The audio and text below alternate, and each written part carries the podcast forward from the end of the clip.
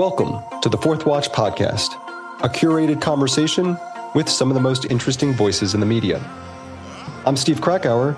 Today, a return guest to the podcast, Ben Smith, the editor of Semafor and author of a new book called Traffic. This is episode 44. Ben's new book is called Traffic, Genius, Rivalry, and Delusion in the Billion Dollar Race to Go Viral. Came out this month tracking the history of internet traffic from BuzzFeed, Huffington Post, to Gawker, and more. We've got a lot to get to with him, including the Steele dossier. We've got uh, some very different points of view on it Dominion Fox News, BuzzFeed, state of the media today. But we begin with the Vice bankruptcy, the end of BuzzFeed News, and MTV News. Thanks so much for doing this. Great to have you back. You're yeah, our uh, third return guest to the Fourth Watch podcast. Um, so wow. we get to the it's a great it's a great honor. I've probably worked three different places the three times we talked. So um yeah, I think I, I don't know. I, I actually was going back and I, I want to ask you later about your move, uh, which coincided with the pandemic from BuzzFeed to uh, the New York Times, uh, on uh, not by design, but just sort of worked out that way, which is sort of interesting. But um, uh, all right. Well, let me start with this. I, I loved your book, um, Traffic, Genius, Rivalry, and Delusion in the Billion Dollar Race to Go Viral. Um, it is kind of totally in my wheelhouse. It's like my personal hobby is is the media, and so maybe it's it was feel tailor made for me. But I also um, it, it's just such an interesting book about a, a period in time, um, which really continues almost to this day. Maybe it's the end of that that era now. Um, I also am fascinated by Gawker, Nick Denton. I'd love to see him kind of featured in it. So uh, so all of that. But let me start with this. You put the book out a couple weeks ago now. I had a book come out a couple months ago, which I interviewed you for as well. Um, tell me about the process of writing the book and seeing it out into the world. Let's start there. Sure. Yeah. I mean, I was I was I guess I had left BuzzFeed in twenty the beginning of 2020, and it and maybe this was obviously sort of it was the end of an era for me personally. I'd been there for eight years, but also did feel like the some whole moment was coming to an end, and I couldn't totally articulate what it was. But I but I I was curious about wait what did what did we all just live through? Like what happened?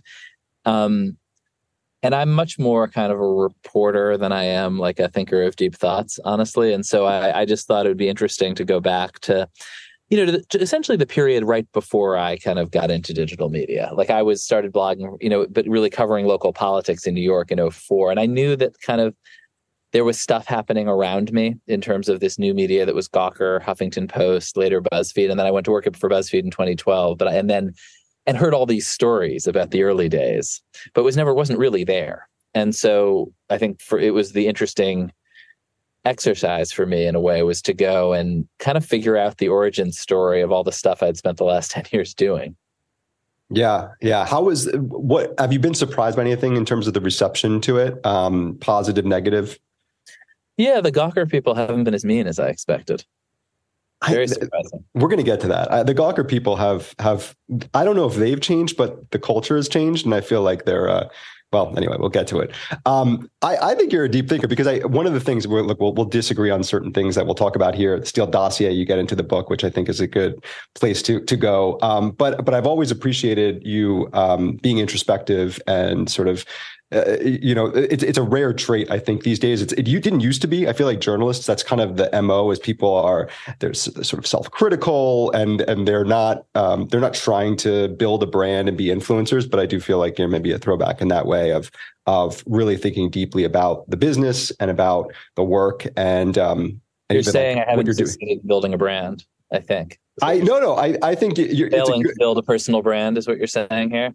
I, I, I the currency these days. It's a different brand. It's a different brand because it's not. Um, it's not a brand. brand.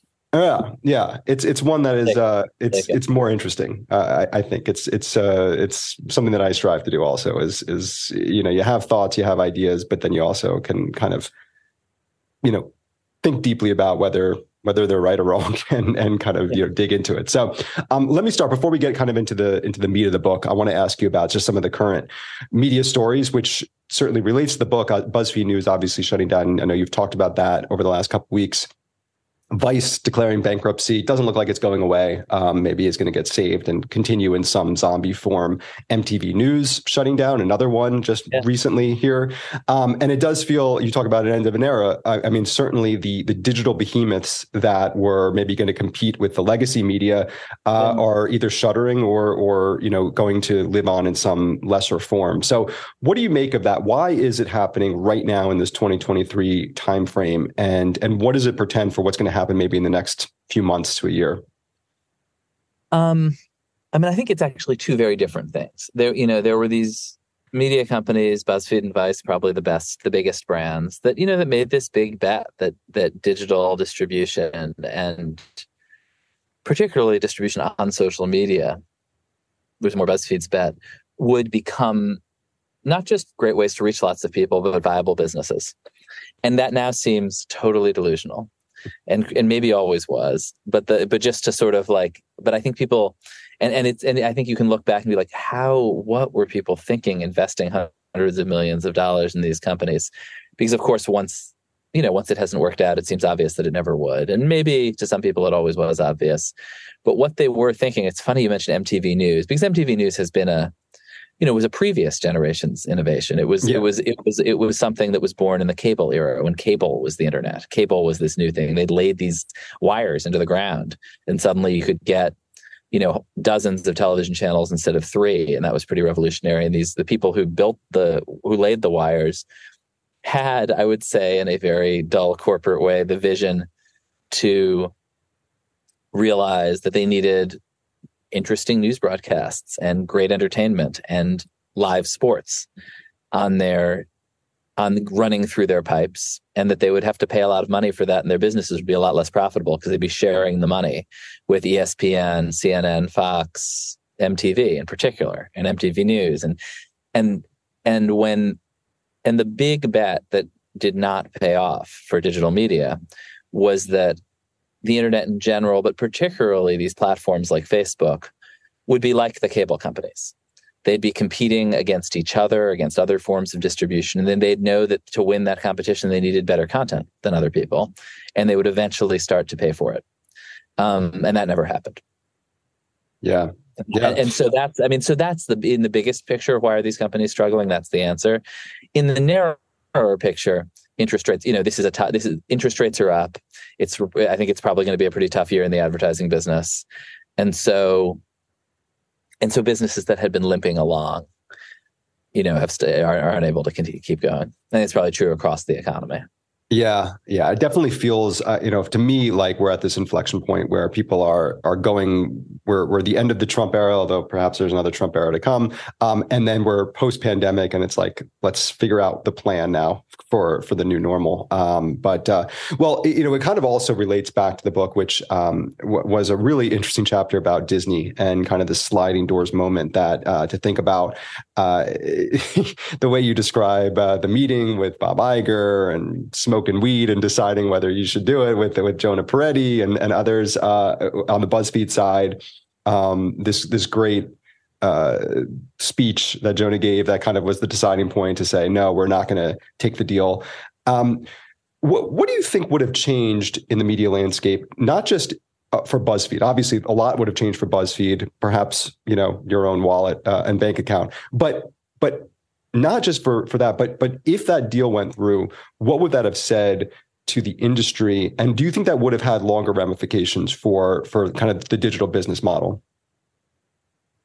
That's a really interesting question. It was 2014. I mean, I think if Disney had acquired BuzzFeed, there probably would have been a rush to acquire other similar companies. Um, I don't, I mean, but I do think that if you look at these acquisitions, it's hard to think of successful ones of digital media companies that thrived, you know, under a big media parent. And there's a long history of them, you know, from like the Daily Candy and CNET of the first generation that were bought by big television companies, NBC and C- CBS, and are now either dead or half dead.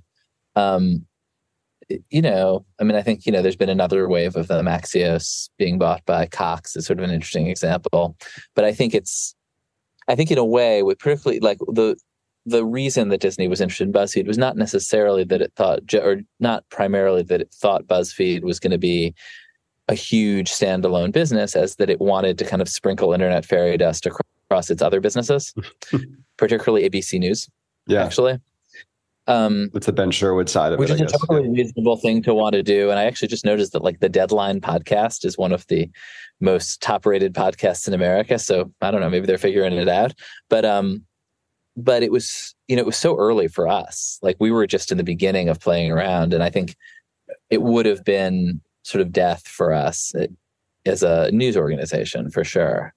Um, although I, I, mean i don't know. So so I, I, mean in some ways i mean it was obviously in like a shareholder value sort of sense and i guess as a shareholder not the best decision ever but i think in terms of what we were able to do for the next eight years i don't really regret it. Yeah well right. It, it even in, in, the book itself it, it does i think kind of play both sides and say what you know it's not necessarily a clear win loss I, I would say. And and you you have like Jon Steinberg I mean, in the room. it, i mean it was i think a pretty i mean i think I think when you look back, it, I mean, it, just in pure business terms, it was a catastrophic mistake to not take the deal. Yeah.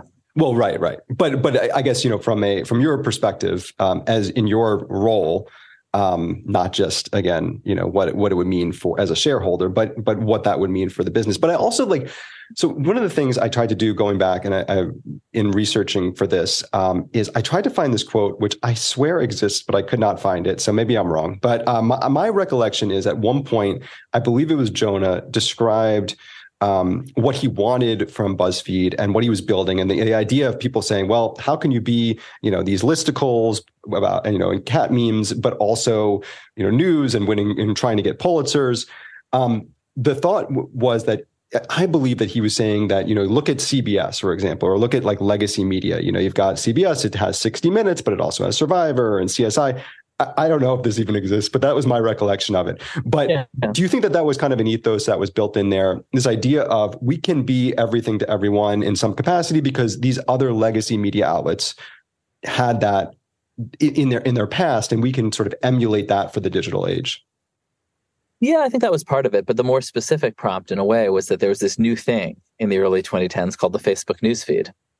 And people really liked it. Like you could have silly entertainment and memes, and, and then also, um, um, you know, hard news stories and also pictures of your friends' kids, all, all like mixed in one feed. And like, isn't that fun? And novel. And I think we were sort of looking at, and I think part of the reason Jonah hired me was that he was looking at that feed and there was starting to be more news in it as Facebook actually started to try to compete with Twitter, one of the great other errors of the age. Um, but errors, but um, but so what we were thinking was, oh, we want to be the content provider to this kind of feed, like across the spectrum, and news is part of that, and entertainment and silly memes are part of that, and cool, like that's and, and you know, and I think this is sort of the fatal thing, and people seem to really like it. That seems like that's the future of media, and I think that was true until politics got incredibly divisive. Yeah. At which point people were like, you know what, I will take my baby pictures without you screaming at me about Donald Trump. Thank you. All right, let's talk Trump and Obama and how each were covered by the legacy and new media. Uh, which which you write about in a lot of great chapter titles here. A, a chapter called Side Boob, uh, which was Thank you. Thank you.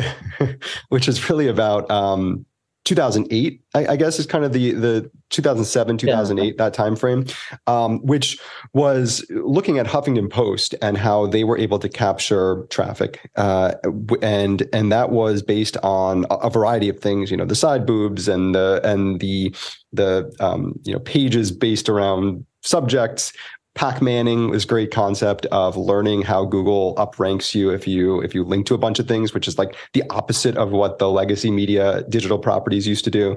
Um, so fascinating stuff, but also obviously in this in this you know on a bigger scale, you talk about politics. There was the Obama years and 2008, and and the way that that as you describe it, the audience wanted you found audience wanted cheerleading and affirmation, which came from this very different era of politics in 2008 and, and what came next from the Obama years. Obviously, not everyone feels this way about Obama, but at the very least, from an audience perspective, that was kind of how it felt. And it feels obviously very different from what came next. Do you think that there's a scenario where that could have continued uh, if, you know, 50,000 votes went a different way in 2016? No, I think I think that the the, the there was this kind of global, and it wasn't Berkeley an American story, rise of a new kind of right wing populism that like swept the world and was really well adapted to social media. Like I don't think social media caused it, and I don't think it caused social media, but but a style of politics that was about you know fixing on these issues that elites had refused to talk about, where there was a lot of anger and passion, like notably immigration in the U.S. and elsewhere.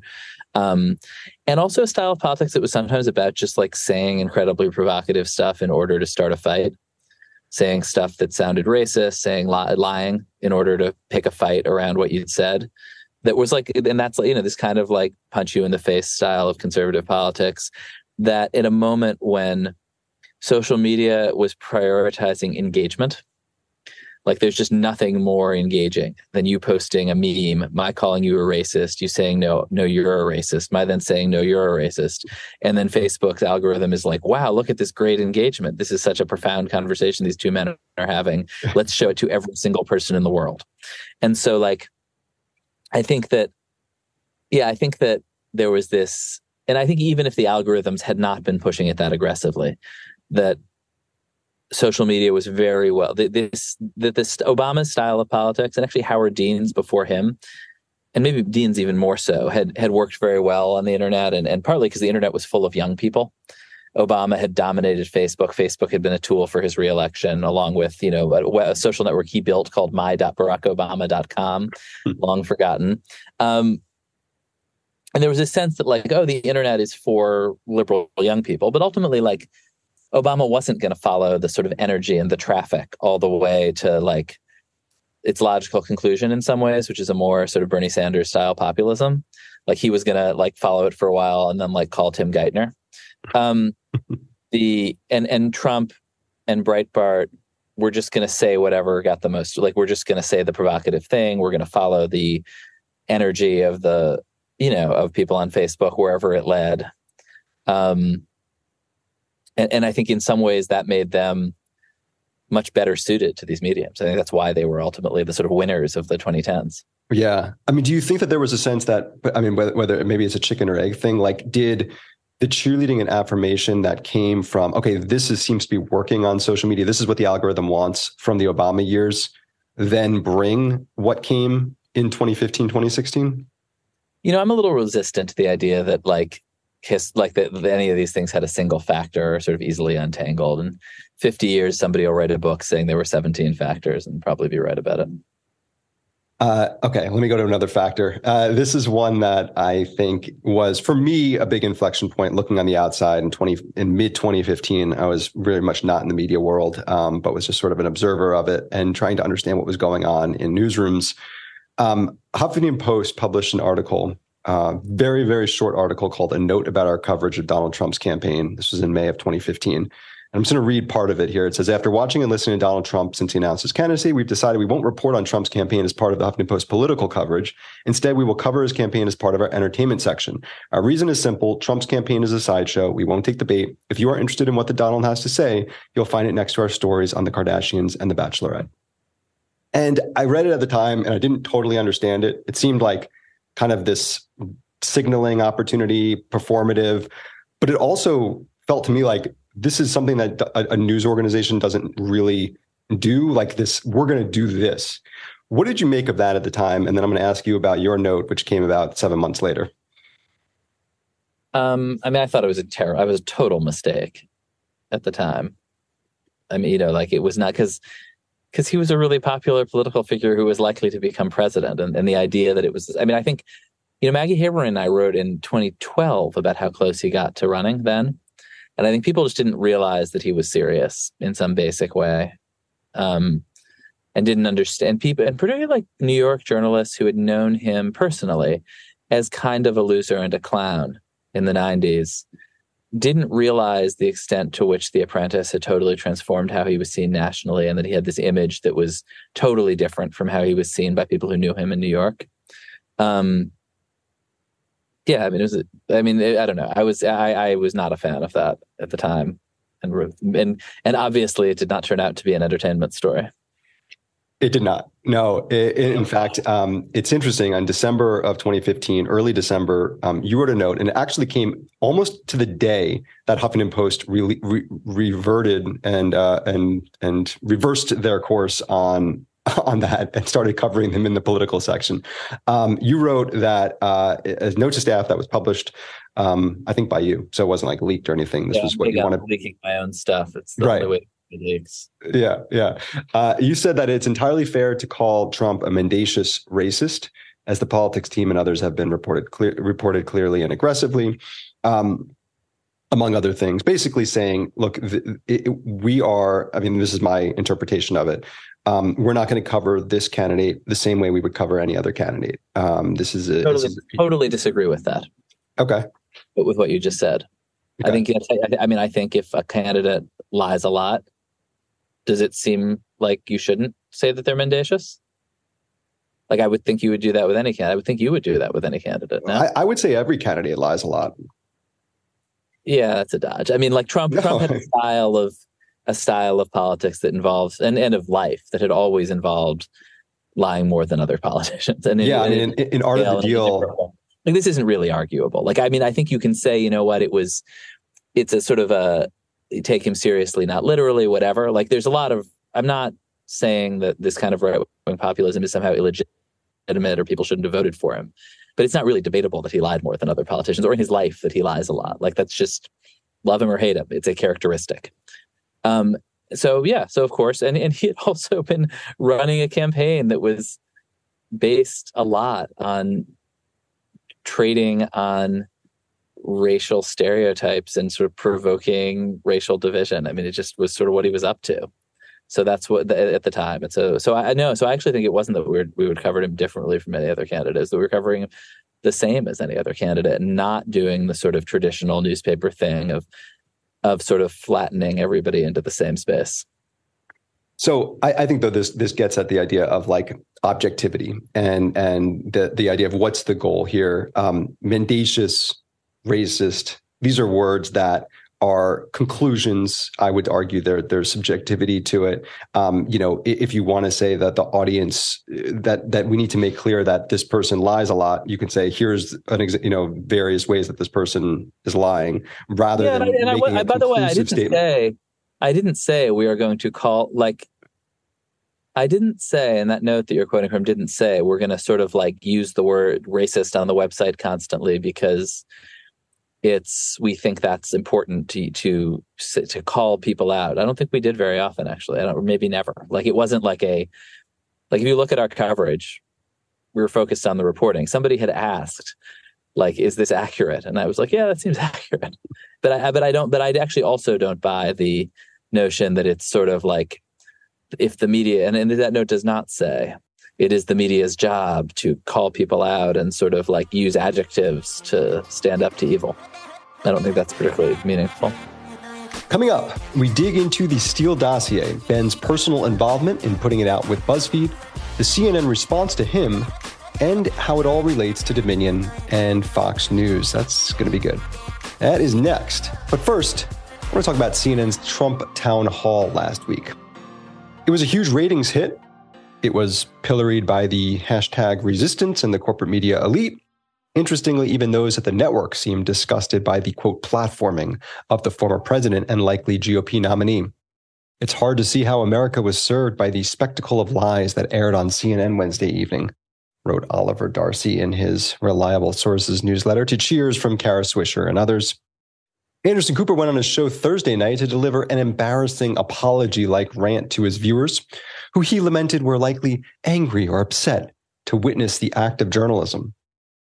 It's instructive to internalize this because it gives a window into the reality about the anti speech activism in our media today.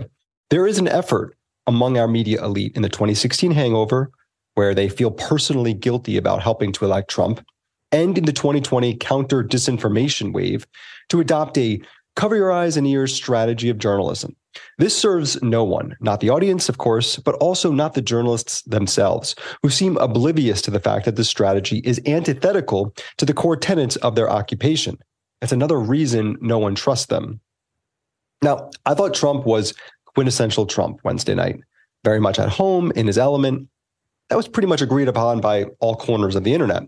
I also think CNN was well served by the event, and Kaitlan Collins did about as good a job as moderator as any current CNN employee could have. It was an obviously tough task, but she handled it competently. And while I would have liked the focus of the last half to be reflected in the unnecessary focus on January 6th and election fraud claims in the first half, it did end up making news on several fronts. But the entire event should be a wake up call to Chris Licht and the bosses at CNN.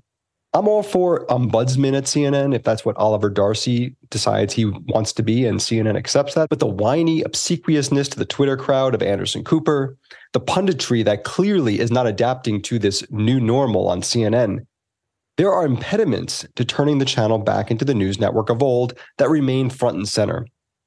Having a town hall with Donald Trump is what every news network should strive to do. Get on board or go find a non news network to work for. More with Ben coming up, but I want to tell you that the full Fourth Watch podcast is available exclusively to paid subscribers on Substack. Yes, Fourth Watch, independent in 2023 on Substack. Paid subscribers get a whole bunch of extra content from original deep dive columns called Rabbit Hole. The full podcasts each episode. Check it out for just five bucks a month, $50 a year at fourthwatch.media. And now back to Ben Smith. Right, I have like weird nuanced views and everything, as you said. Listen, I do too, and I appreciate it. Um, let's go into the weird, not nuanced views of the dossier, which you spent a lot of time on in the book. Um, stories that I, I don't know. I, maybe I don't know the inside of it so much, but it feels like a lot of new stuff to me. I, I didn't realize like some of the Tapper back and forth, the David Brock of it all.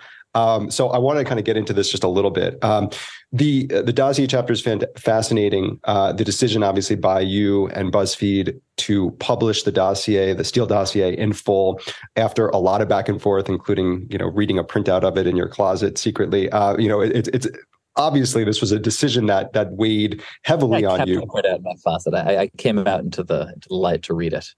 Uh, okay. I don't know. I, I, had a picture of you in your closet, so like you know, your family wouldn't even know you're reading it. But okay, maybe that's that was in my mind. Uh, that's the movie version of it. Uh, David Brock came and uh, and talked to you about this. This is the big you know Hillary Media Matters guy, which is uh, which is fascinating. He wanted to get the word out, as you write, about a secret that was circulating among media and political elites. Dossier of allegations about Donald Trump's ties to Russia. Uh, even in the publication of it, you wrote it includes some clear errors. Uh, the the idea that you dropped it, I know you've you've kind of weighed back and forth about it. You wrote it about it uh, in the book. You kind of even say you would publish it again, maybe do some things differently. But as you look about about that, I, I guess do you think that to me this had a massive like this was a big inflection point again in kind of how people think about Trump, but not just but but how the media covers him, how the media thinks about it. I think some of the fallout also was very unique to him do you recognize that the decision was as monumental as maybe even even you thought it was at the time that it has become this big point in time that people will remember so i guess i don't want to give myself too much credit i think the dossier was in fact a pretty important part of part of the complicated story of Donald Trump and Russia and the Democratic reaction to that and the FBI's conduct. Clearly, it was used as I think the Durham report sort of restated this week, kind of the predicate for the investigation. Right. Um, but that's why we reported on it and published it, right? Like we didn't invent it, and it was all. And by the time we published it, it was. I think the there was clearly in say like in October when Harry Reid was writing letters to Comey saying, "I know you have secret documents, you should share them." Um, you kind of argue about like, okay, is this a real thing or is this just like some random thing Harry Reid is talking about? Come January, when we published it, everybody in Washington had already seen it, was talking about it, was shaping their views of Donald Trump around it. It, it, and then and then CNN reports that Comey has that that was it Comey or Brennan had briefed it to I think it was Comey, Comey I think yeah to Trump and to Obama, two presidents, and and then furthermore that it was a document making from a credible source making allegations the president had been compromised by the russians i think at that point that that is out there it's actually not really a particularly complicated decision but and I, I guess had everybody else processed it for a little longer, they would have come to the same place. Like we didn't invent it; it was, as a judge later found, obviously a serious part of the of a serious public document that was the object of news, and that's why we published it. Yeah, I thought I like, we, could have, we could have done it differently. We could have done it with more context. I agree, and wrote that. But but I actually think the underlying debate is sort of not serious. The the you you talk a lot about Gawker and the way Gawker would just put these things out, um, but I, it it didn't seem to. So okay, uh, there's there's like the WikiLeaks argument, like you know, if, WikiLeaks would have just put it out, right? That, that, as they have with other things, but BuzzFeed is a different, you know, it's a news organization that would would have a different, you know, you would you would put it out. You did add context to it, but as you say, it kind of continued on beyond that. But like, it wasn't a. I don't think the tone of it, as you put it out, was here's something that is false that a lot of people in the elite powers of po- politics and media are kind of obsessed with and are actually taking seriously like aren't these people we, idiots i mean we had tried to report it out and had been uh, unable to stand up or knock down various you know the allegations in it except for a couple kind of minor things that were clearly errors but we'd sent reporters to prague and to moscow like like other outlets like it wasn't and it and we weren't, you know, and we didn't know if it was true or it was false. Later, Michael Cohen gave us his passport, which sort of seemed to indicate he had not been in Prague, and we published right. that. But, but I think that, I mean, honestly, I think that probably many of your listeners and fans, there are these sort of two incredibly simplistic narratives about Trump and Russia out there. One of which is he's a Russian agent, and the other of which is it was all a hoax, and they're both total nonsense and nobody want and that's a that, that is a fact that no one wants to hear or will want to hear for 10 or 15 years and i've given up arguing with people about it but um that is the reality it, well it maybe it was all a hoax is not is not a fair representation but i think but that before, but let much... me ask you let me ask you a question on the hoax thing okay do you think the people peddling the dossier knew how shoddy it was knew how bad Steele sourcing was uh, so the actual people peddling it, David Brock, um, or yeah, for instance, or David Chris- Brock, or or not Christopher Steele. He obviously no. Who was the guy all, at, the, at, at the California thing? Um, Glenn, uh, the the fusion guys. Yeah, Simpson. Right. do yeah. we think that like yeah, or um, that lawyer who Durham tried to convict and got acquitted? Yes, like sort right. of an underlying question of like, were they? No. Did they look at Steele, who, by the way, we looked at at the time and thought, huh, Guy ran the Russian desk at British intelligence and had been, and this is sort of a piece of the backstory that I think is in the book, but sort of is if you sort of want to know, like, why did people think he was a credible person, aside from having been a recently former senior British intelligence official? It was because he was very involved in the FIFA corruption investigations, which were a huge global story, had been a yeah. great source to journalists on them. And that had been true. FIFA was very corrupt and he was a good source on it. And so people were like, ah, seems like a serious person. And so I, I mean, my own experience of it, having been in the middle of it, was not we should take this as gospel, but also not this is an unserious person. And I think that's part of the story that, you know, it's easy in retrospect to say, Jesus, his sources as it emerged, you know, were incredibly weak. But that but it's but i don't i didn't get the sense and don't have not seen something particularly compelling to say that at the time, as Durham sort of tried to con- convict that lawyer on, these people were paid Hillary Clinton operatives who knew it was false, and, but and weren't actually interested in stopping Trump from being elected because this all plays out after the election or a lot of it. But after the election, then decided to launch a conspiracy against Trump. I don't know. The whole thing doesn't really well, make sense to me. Yeah, I think they I, thought I, it was. I think they thought it was true. I think they wanted to obviously stop him from getting elected. You know, we're late. They started. Then, they started. And then wanted way. to. And then wanted it. to try. You know, get him impeached, uh, which he did, and, and almost was. You know, removed. Um, but it just wasn't. Right, but I guess enough. I just think like usually well, in politics, when you see people saying really impassioned things and getting into huge fights, and you think like this is some House of Cards style black ops conspiracy, usually like, nah, we're all idiots. They're wrong. They thought it was I, true. I, I, completely agree with you, and and I'm going to answer that in kind of a slight diversion. Um, with something that thinking about that. No, no, but I let me also say that just to, to throw this in there, I think the most compelling and interesting and telling aspect of what you wrote in that chapter was what Tapper was it probably DM'd you. I don't know if he texted you or DM'd you uh, after publishing it, saying that you publishing the document, the actual source document that related to his story makes the document less serious and credible, which is an incredible thing to admit when you've just put this out there and are trying to portray it as something that is serious and credible, which is what he did. No, I agree with you. And I think this is something in the context of like the Dominion text with Fox, I've been thinking a lot about. If is it better that in 2020 the top executives at Fox, the top you know primetime hosts like Tucker Carlson and Sean Hannity knew that the Kraken bullshit was was not real and didn't really say so on air at first, although Tucker did about 11 days later, uh, didn't stop people like, you know, Maria Bartiromo, the, the host, you know, the executives didn't slow it down from the Lou Dobbses of the world. Is it better that those texts show that they they knew it was fake?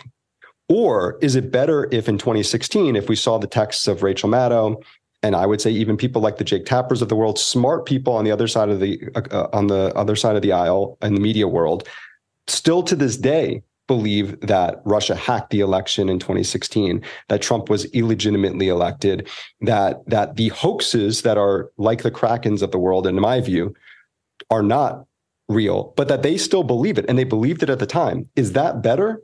Than if the people you know behind the scenes at Fox didn't believe what happened in 2020. And I would argue no, I don't. I don't think it's better. I mean, I know smart people to this day that right, would you rather Trump- would you rather would you rather your media personalities be lunatics or cynics? Is that the question? I think you'd prefer lunatics given the choice, right? no, I don't think so. Or cynical mean, liars. I don't but, know. Is but, that is that the is that what you see as the alternatives? I, I, I don't know. I mean, liars I think are hard. The cynics is, is fair. Um, people that uh, I, would rather people be based in reality, and I do think that Trump had a way of taking smart people that should have known better, like the Rachel Maddows of the world, like I would say even the Jake Tappers of the world, and making them believe things, even and and and go down a path of I would say conspiracy theories when when they should have known better, and and they and they should have put the brakes That's on it themselves. Yeah, I think that's. I mean, I think that's a sort of. It's. It, here's the thing. I think once, once it's uh, it's so easy to say things in retrospect. Just in, I would just say in general, and we should all be like reasonably humble about how obvious things are in retrospect. We should, yeah. Um, and I want to actually. I'm not sure that. I, I think I, I. I'm not sure I agree with your interpretation of what Jake was saying. Like, I think he thought he had a big story, and I had kind of stepped on it, and I think it was more a sort of I'm not sure he was making the kind of cosmic point that you think he was making. I think he was mad at me because I'd sort of muddied up his scoop um, in a like in a narrow competitive journalistic way. But but, but why a, did that muddy up the scoop? That's that's. I'm not what, sure, and you'd have to ask him. But I, I, didn't quite hear it the way you heard it. But okay. whatever. Um, right. The, um, you know, but he'd probably just been in a long fight with his bosses about can, what do we do about this document? I'd like to publish the whole thing. You can't. And then like and then you sort of reach the compromise with your standards department about exactly how far you can go and then some jerk just goes and like does the thing that you had wanted to do and that's yeah. annoying. Yeah and in, in, fact I, I, should just say in my that's book sort of, that's sort of how i interpret it for what it's worth I, I, talked to, I, talked to Kayleigh McEnany in my book um, who was a contributor at cnn at the time and said essentially what you're saying that that she was on set they were all talking about the dossier and she was like there's no way we're going to publish this right? We're not going to even touch this. And then their story came out and then your story came out and it became this this yeah, this so, thing so so let's sort of bracket that but yeah, I mean, I think certainly Trump drove people nuts. I think you can, I mean, I think that also the sort of, I mean, it's it's incredibly easy to sneer at people you already disagree with who are attacking the politician you like. But I don't think it. But I guess I, as sort of a reporter who is covering this stuff, don't think it was weird. Don't think it was crazy to be like, why is Russia, uh, in retrospect, ineffectually launching social media campaigns to help Donald Trump. Like that's pretty weird. Like WikiLeaks, which gets written out of this story because it doesn't quite fit anybody's narrative, but probably the most successful intelligence operation of recent decades, you know, engineered by the Russians to help Donald Trump. Like, why are they doing that? Well, like, what's the motive here? And like, why is he going around praising Putin? Like, what, what's that about? So it was like there that was, I think, a totally legitimate question, which the dossier was like too good an answer for. Like too, you know, like it was sort of like and the ultimate answer was a bunch of different things. One of them was this Moscow real estate project that was not in the dossier, but was an incredible scoop. He was trying to build the tallest building in Europe outside Moscow. Like, okay, but, he'd offered Putin, Michael. He, he had Michael Cohen call up Putin and offer him the penthouse. Like, that's a good that's actually a bet he thought he was going to lose the election. Like there's an explanation. But isn't um, that but but I mean, don't you think of that what what you've said about trump earlier which i totally agree with this apprentice guy i mean i read the art of the deal. He's all talking about truthful hyperbole and he moving dirt around to try to make it look like he was building buildings. I mean he was all obvious but how can it be both those things? How can he i mean shouldn't that be the answer? this is this incredible right? I think generally when you when you think that you're on the tail of like a incredibly complex plot that requires yes dozens of people to keep secrets. Usually it's not, but once in a while it is. Um, okay, uh, we can talk about this for another hour. Let me go real quick about um, a Gawker and and its place there. I, I, love that you have Nick Denton as the main character, who sadly left the the spotlight. Um, I, I, used to lo- like everything Nick wrote when he rarely wrote. I, I, would just consume. I just find him to be just a fascinating yeah. uh, person, and I wish he would come back uh, in some capacity because I think we need him in the in the uh, in the media landscape and the cultural conversation. But um, what do you think about how the Gawker ethos has shifted? There was the whole like snark versus Smarm, which you kind of touch on a little bit, the BuzzFeed versus the the Gawker vibe. Um, you have a chapter about Girly Gawker and, and Jezebel, which is really fascinating. Um, Nick, you know, sort of thinking about his own what he unleashed uh, the shitty media men list is in there so all this stuff go read the book um, but i look at places like defector which is kind of the new gawker obviously the, the gawker that was relaunched which was kind of gawker shut down but that didn't really feel very Gawker. Defector maybe is the closest thing to it now, but you read it, or I read it, and I find that it is essentially like conformed to the current consensus orthodoxy. Uh, you know, they used to be the rebels to the establishment, and now they've become the establishment. Um, the counterculture has gone elsewhere; they are now the culture. What do you think happened there? Do you think I'm right in that sense, and and and why has it shifted so so clearly?